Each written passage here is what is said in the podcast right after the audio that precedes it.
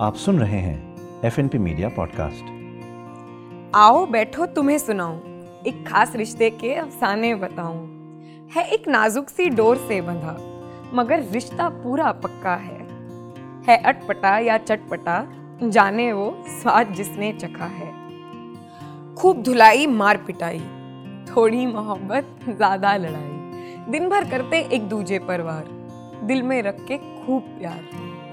फिर ना जाने क्यों एक दूजे को इतना सताते हैं? और फिर नोक झोंक सारे दिन भर की रोज सिराने रख सो जाते हैं। इस रिश्ते के उतार चढ़ाव, इस रिश्ते के उतार चढ़ाव लहरों से भी ज़्यादा हैं, फिर भी एक डोर ने इनको मंजिल तक बांधा है। दुनिया से एक दूजे को महफूज रखते हैं, मगर टांग खींचने को जेबों में भर के किस्से ज़रूर रखते हैं।